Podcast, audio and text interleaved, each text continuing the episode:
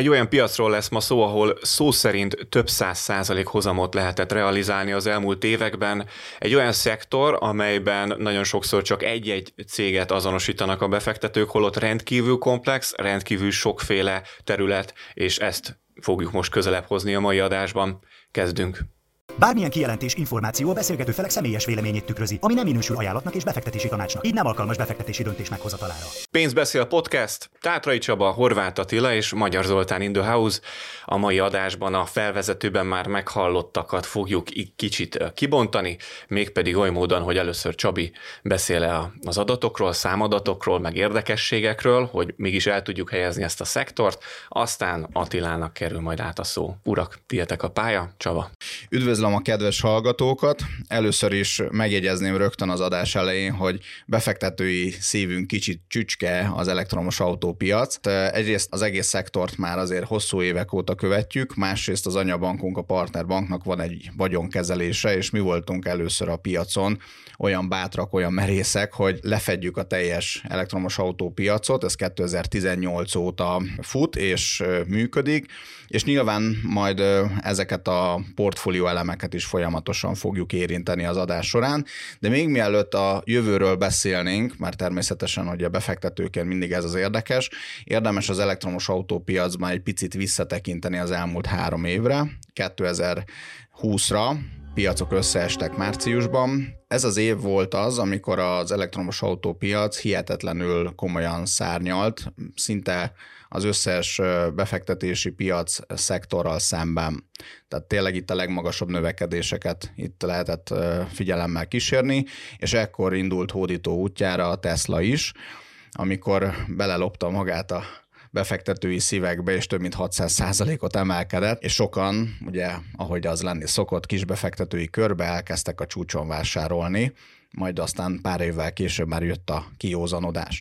És 2020-ban csak hogy néhány adatot, mert nem úszhatjuk meg, és természetesen ugye erről fontos beszélni, és majd a YouTube nézőknek mondom, hogy itt folyamatosan grafikonokat fogunk bevágni, érdemes megnézni, aki podcasten hallgatja, ők ezt nem fogják most látni, tehát menjenek át YouTube-ra. Egyébként a Spotify-on lehet látni minket videós tartalommal. Ezt nem tudtam, de most akkor így update-elve lettem. Kövess minket, kérlek. a Youtube-on legfeljebb maximum. Oké. Okay.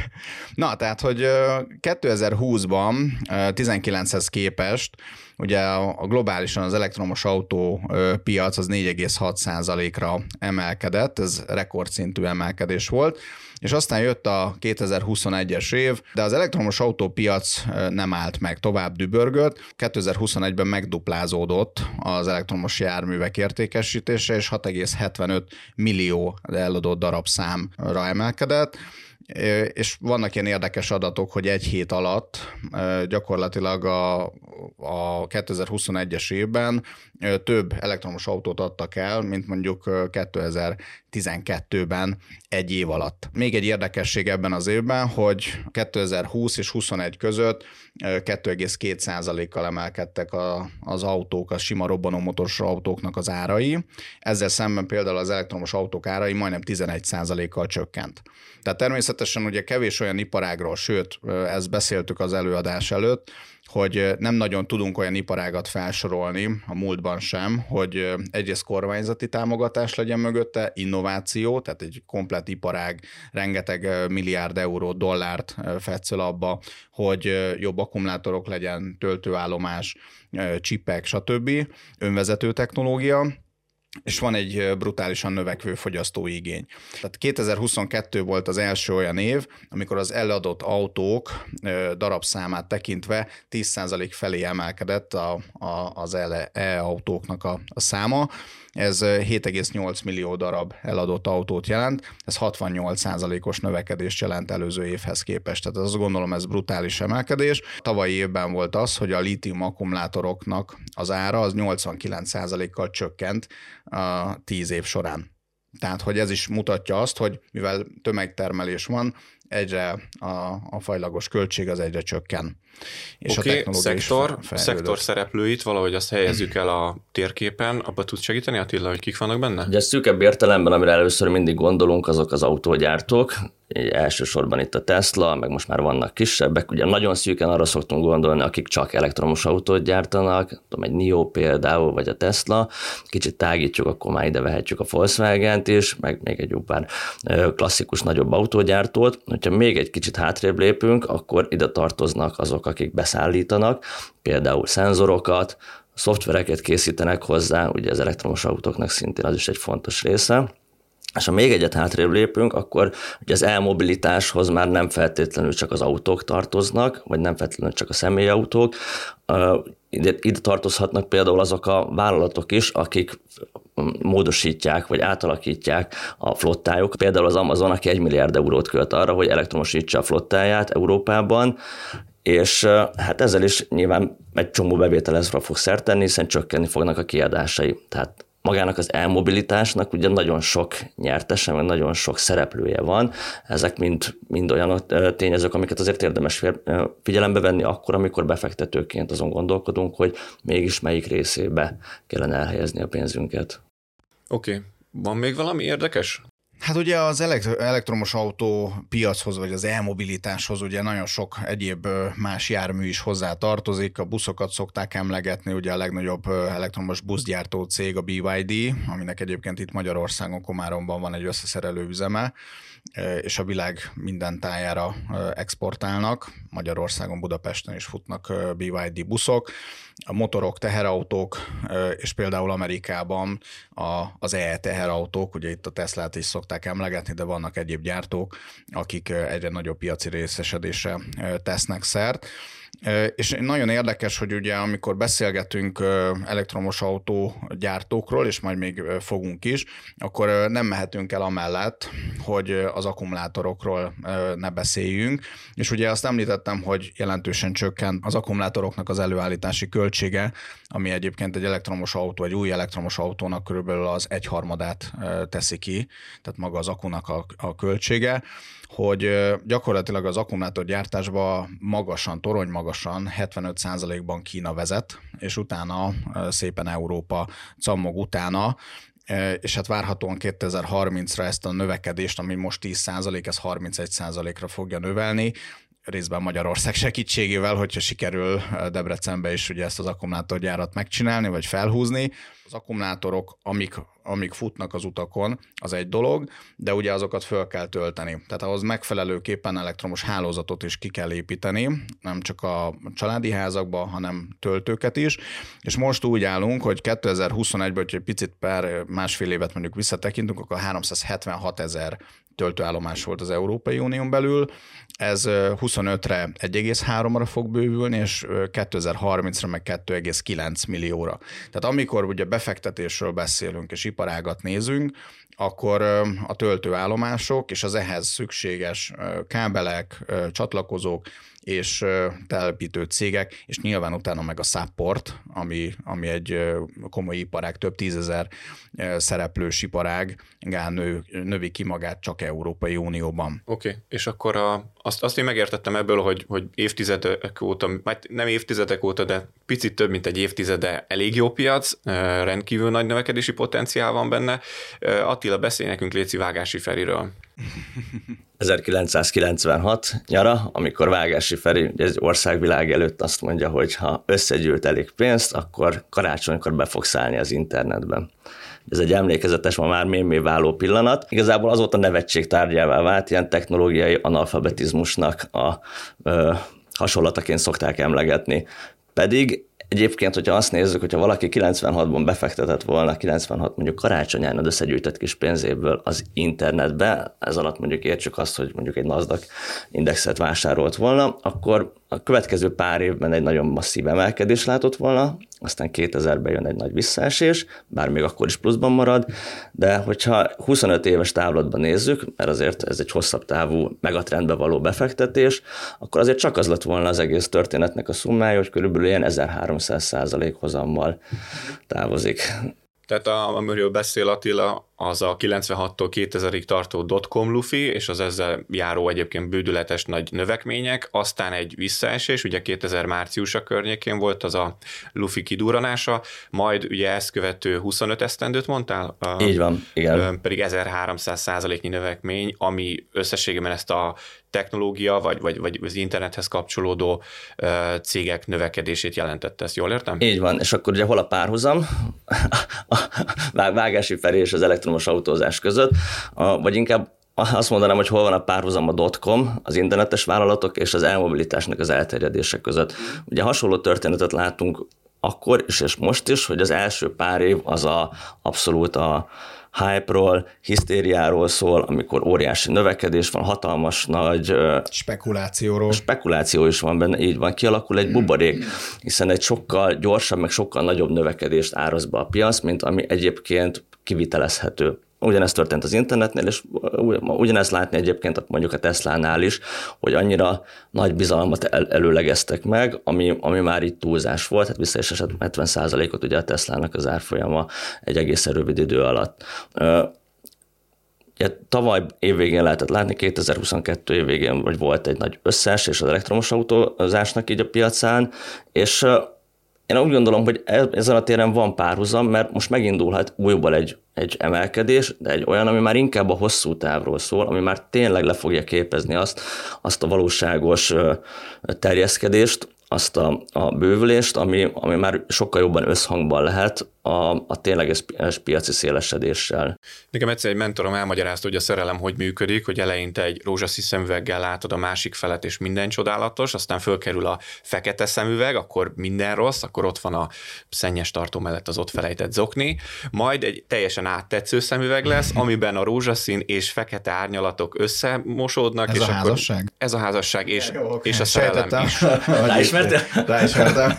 és akkor a kettővel így megállapodsz, elfogadod, előnyeivel, hátrányaival ezt az egész kapcsolódást, és megnyugszol. Szerintem ez történik. Volt egy nagy szerelem az elektromos autózásban, a Tesla iránt is, mindenki hurrá optimizmussal fektetett be. Ez meg is jelent az árfolyamokban, majd most van egy kiózanodás, hogy körülbelül mi is az értéke ennek a, ennek a szektornak, és aztán, hogyha ez jól működik ez a kooperáció, akkor valószínűleg lesz egy ilyen kiegyensúlyozott És hát, hogy racionális érvekkel is ezt talán lehessen támasztani, ugye azt lehetett látni, hogy 2020-ban az egész elektromos autópiac az 163 milliárd dollár, 2022 végén ez 208 milliárd, és várhatóan 2030-ra 1100 milliárd felé dollárban fog kerülni az egész elektromos autópiac, és onnantól még egy további növekedések várhatóak, csak hogy jelezném, hogy például az Apple cég óriásnak az értéke most 2,2 ezer milliárd, uh-huh. tehát hogy nagyjából 2030-ra fogja elérni a komplet elektromos autópiac azt az értéket, amit most... De, de ezek az autógyártók, autógyártók így elsősorban. Van, ez tehát... elektromos autójárművek, így van, és hát ezzel párhuzamosan ugye ez az, amit pár perccel ezelőtt említettem, hogy itt van egy nagyon komoly kormányzati támogatás támogatás, amit most nyilván a kedves hallgatók, hogyha egy kicsit nézik ezeket a híreket, olvassák az újságcikkeket, akkor két kedve fogadhatják. Tehát 2040-re Európai Unióban 40%-kal akarják csökkenteni az üvegház hatású gázok kibocsátását, és 2050-re pedig ez az érték, ez nulla kéne, hogy legyen. Most az, hogy elérjük, nem érjük meg, ugye nyilván akik hozzák ezeket el. a célokat, ezek mindig nagyon ambiciózus célok, általában legyünk őszinték, hogy akik ezeket hozzák, azok már ezt nem fogják megélni, tehát nem lehet rajtuk számon kérni, viszont az tény is való, hogy rendkívül sok szabályozót, pénzt fetszölnek ebbe az e-, Európai Unióban, Ázsiába is most már, és Amerikába, hogy ezt a célt legalább meg tudják közelíteni, tehát ez mondjuk befektetési szempontból egy komoly támogatást jelent. Az érezhetőben van gyújtva a rakéta, de akkor jön a 1 millió dolláros kérdés, hogy megéri-e beszállni most elektromos autózásba. Ha most visszaugrunk erre a dotcomos párhuzamra, hasonlóan érezhet nagyon sok befektető, aki az elmúlt egy-két évben vásárolt ezen a piacon, akár mondjuk Teslát, vagy valamelyik ö, nagyobb autógyártót, hiszen a tavalyi év az egyszerűen katasztrofálisan nagy esést ö, produkált, hogyha csak ezt a rövid távú tapasztalatot nézzük, akkor nagyon sokaknak elveheti a kedvét attól, hogy egyáltalán ebbe a piacon bármit is keressenek.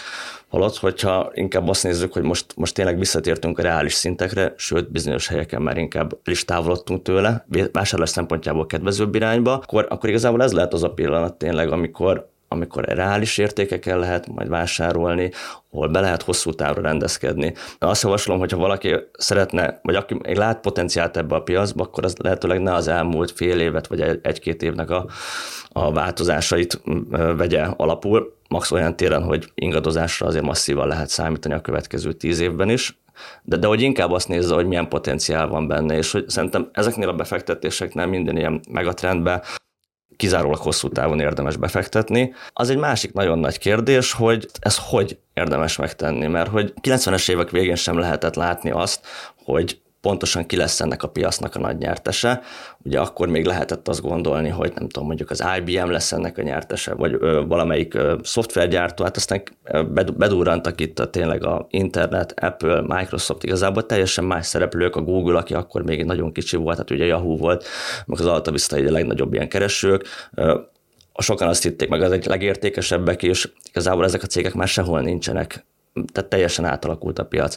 Szóval szerintem nagyon nagy különbséget kell tenni a között, hogy egy-egy vállalatot ki tudunk-e választani, szerintem nem tudjuk megmondani azt, hogy tíz év múlva nem ki lesz ennek a piacnak a nyertese, vagy, vagy pedig azt mondjuk, hogy oké, okay, maga ez az e-mobilitás, ez, ebbe van potenciál, ez egy növekvő piac, ez egy bővülő terület, és akkor igazából erre teszünk egy tétet. Nem azt mondjuk, hogy ez Tesla, NIO, BYD, mert lehet, hogy nem is autógyártó lesz, aki igazán nagyot fog ebbe robbantani, hanem például mondjuk az akkumulátorgyártók, vagy ráépülnek erre szoftverek, önvezető szoftverek, ahol, ahol még nagyobb profitot lehet majd elérni, mint ahogyan egyébként a számító számítógépeknél is lehet a látni. Google, Amazon, ezek a, a, vagy akár az Alibaba már ezzel kísérletezik, és elég jó eredményeket értek el.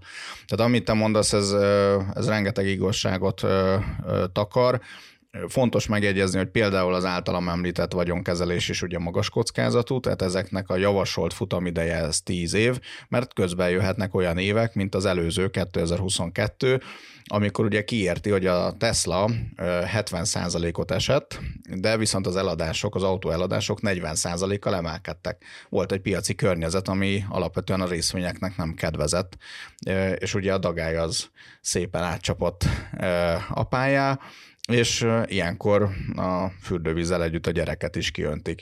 Jó cég is esett, a, a túlértékeltek meg aztán végképp. Itt lehetett látni ugye a tech szektornak a, a, a kivéreztetését, és az elektromos autópiac is jelentősebbet esett, mint mondjuk sok esetben kellett volna. A Tesla abszolút túlértékelt volt, tehát hogy azért nagyon sok befektető, aki minket megkeresett, hogy egészen komoly egy háznyi ára volt sokszor a, a beszéd téma, hogy akkor most az egészet all-in és Tesla, és mindenkit lebeszéltünk róla, hogy csak és kizárólag már akkor 2020-ban vagy 21-ben túlértékelt volt. Tehát megvan a lehetőség, hogy portfólióban gondolkozzunk, a portfólióba beletartozik 10-15 vagy akár 20 autóipari vállalat, önvezető, technológia, akkumulátorgyártó, chipgyártó, és vannak ETF-ek, tehát tőzsdén kereskedett befektetési alapok, amik további több száz kisebb-nagyobb közepes szereplőt lefednek, és ezeket tudjuk elérhetővé tenni.